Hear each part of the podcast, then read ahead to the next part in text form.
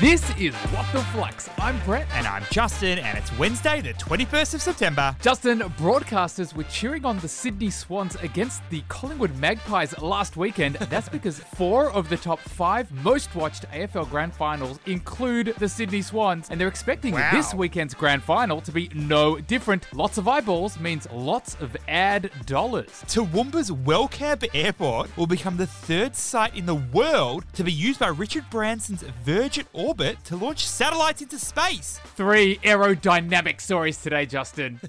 Let's do it. For our first, the owner of retail brands Kathmandu and Rip Curl is celebrating the back end of the pandemic with sales in August up 44% compared to last year. Tell you what, that is some iconic brands there, B Man. We love to see it. So, what's the story? Okay, so KMD Brands is the owner of Kathmandu, Known for its permanent 80% discounts, also known for half of Australia's puffer jackets, and KMD Brands also owns Rip Curl. known as one of the leading surf brands in the world. Now, B Man, during COVID, KMD Brands was hit hard. Yep, nobody was going outside, not needing puffer jackets, And there wasn't much outdoor adventures happening either. So it was no surprise that KMD Brands announced a 40% slide in its full year net profit. But the good news is that KMD had a big, big revival in the last couple of months. And now it has plans for Kathmandu to take baby steps into the US and even Canada. We love that. So, what is the key learning here? When it comes to international expansion, there are a number of factors that a retailer needs to consider. You need to think about the investment in the brand, the marketing, logistics in a new geography, as well as scaling up a whole new workforce. And that's just the beginning, Juzzy Boy. Here's the interesting part it isn't the first time that Kathmandu has actually ventured overseas, Nope, it opened stores in the UK and in Europe in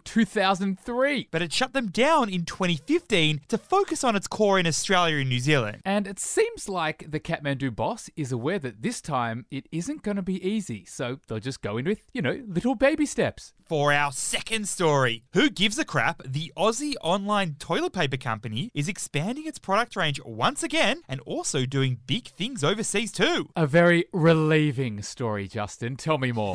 Okay, bit of background. Back in 2010, Who Gives a Crap started with the knowledge that at least 2.4 billion people live without access to adequate sanitation. uh huh. And Who Gives a Crap also knew that big name toilet paper brands, they were all about marketing themselves as super soft. So Who Gives a Crap, they took a slightly different path and embraced very colourful packaging. And of course, donating 50% of all profits. And now, Who Gives a Crap is very keen to grow, this time through new products in the hair and body care product space. They're also in the process of expanding into international markets too. But Jazzy Boy, a key reason why Who Gives a Crap has been so successful is because the organization has always connected its products to its bigger mission around improving sanitation. So, what is the key learning here? A profit for purpose business is a business that aims to achieve a specific social benefit alongside its product. But B-Man, these profit-for-purpose businesses shouldn't be mistaken for non-profits or charities. You see, the idea is that companies can create both financial and social good. For some companies, the purpose might be investing in environmental causes. For other companies, it might be providing employment for disadvantaged people. And it works both ways, Brett, because consumers are four times more likely to buy from a profit-for-purpose brand. and four and a half times more likely to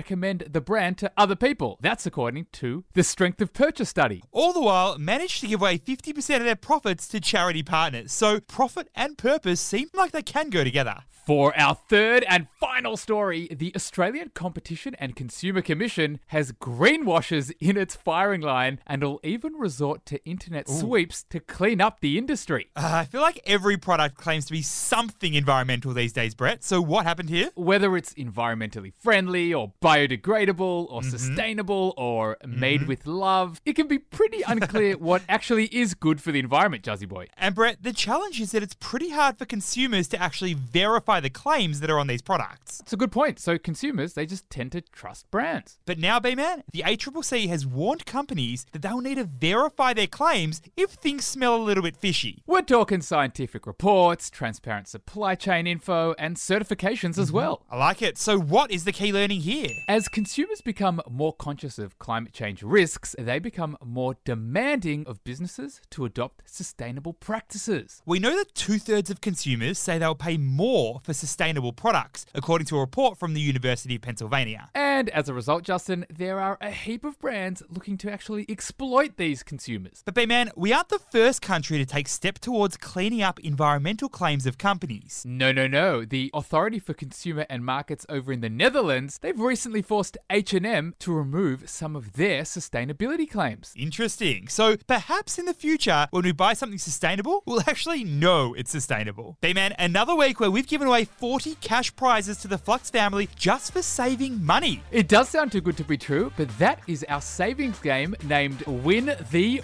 Week. Our winners included Beck from Victoria, Georgia from Northern Territory. So if you want to play Win the Week, download the Flux app. Flux fam, Brett and I will be taking a break over the next couple of days so we can rest, relax, and come back fit and firing for Monday. Have a great and restful couple of days. Thanks for listening, and we'll see you on Monday.